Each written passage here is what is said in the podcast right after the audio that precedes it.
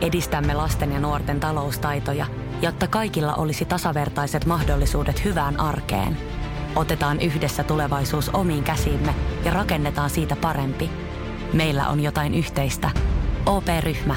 Osuuspankit, OP-yrityspankki, OP-koti ja Pohjola Vakuutus ovat osa OP-ryhmää.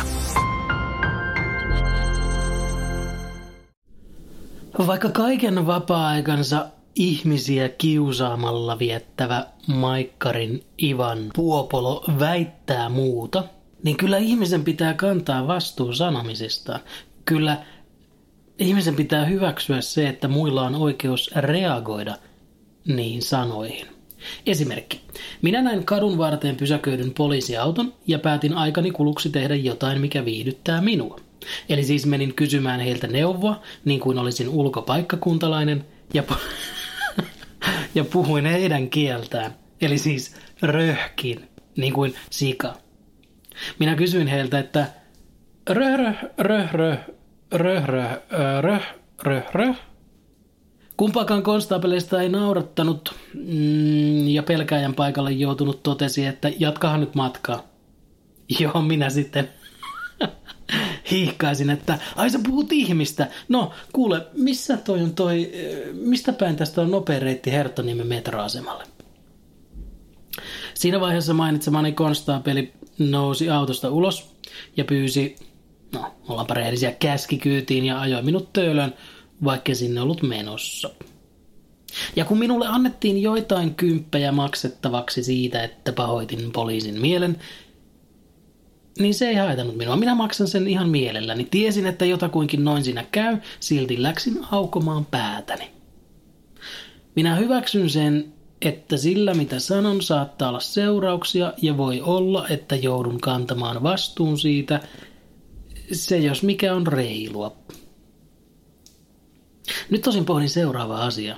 Kun olen tässä terapeuttini vastaanoton ulkopuolella istumassa aivan liian aikaisin, koska minä olen aikuinen ihminen, joka ei osaa mennä paikkoihin oikeaan aikaan, öö, niin kannattaako minun olla tällä kertaa rehellinen? Vaikka terapian suurin ilo on se, että on jokin paikka, missä olla sataprosenttisen rehellinen, niin olisikohan tuo poliisille röhkiminen sellainen asia, jota, jota en kerro kenellekään. Kenellekään.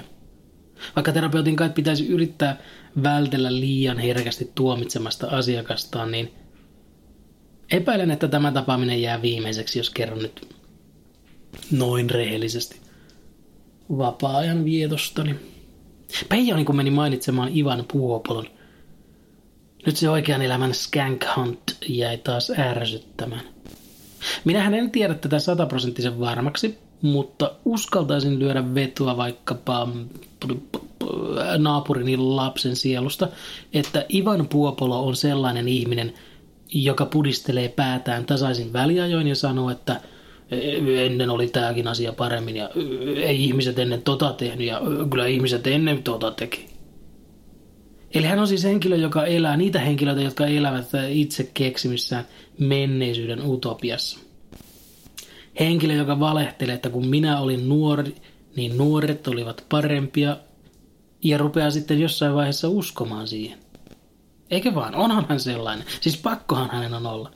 Samalla tavalla kuin Cats-musikaalin elokuvaversio on näkemättä paska. Ja sitä on aika vahvasti liikkeellä tätä silloin, kun minä olin nuori. Ennen. Ja hirveän monet ihmiset haikailevat sinne. Ja on surullista, kun niin moni ihminen haikailee paikkaan ja aikaan, jota ei ole koskaan ollut olemassa. Tai en tiedä. Voisihan sitä olla kun rupesin taas pohtimaan tätä terapiaa menoa, voisin sitä olla taas sataprosenttisen rehellinen. Sitten kun hän katsoo minua tuomitsevasti tai ehkä enemmän toruen tai säälien, niin minä voin aina valehdella, että äh, vanhempien vika. Koska lapsena oleminen on ihan parasta. Aina kun toistuvasti tekee jotain itselleen tai muille haitallista, niin voi, voi, voi valehdella. Siis ottaa esiin tekosyyden tekosyyn, eli joo, lapsuuden ja lapsuus ja kasvatus ja vanhempien vika. Miksi kukaan haluaisi koskaan hankkia lapsia, kun siihen menee kaikki energia ja nuoruus ja elämän ilo ja rahatkin – ja palkkiona on jälkeläinen, joka ei muista soittaa edes syntymäpäivisin – mutta muistaa kyllä syyttää silloin, kun tulee joku virhe tehtyä. Esimerkiksi minä voisin tänään puhua terapeutille minun kyvyttömyydestä sanoa ei. Siitä kun lupaan kaikille aina kaiken ja annan joskus ihmisten kävellä ylitseni, koska pelkään, että jos sanon ei, niin minua pidetään tylynä ja ihmiset eivät pidä minusta.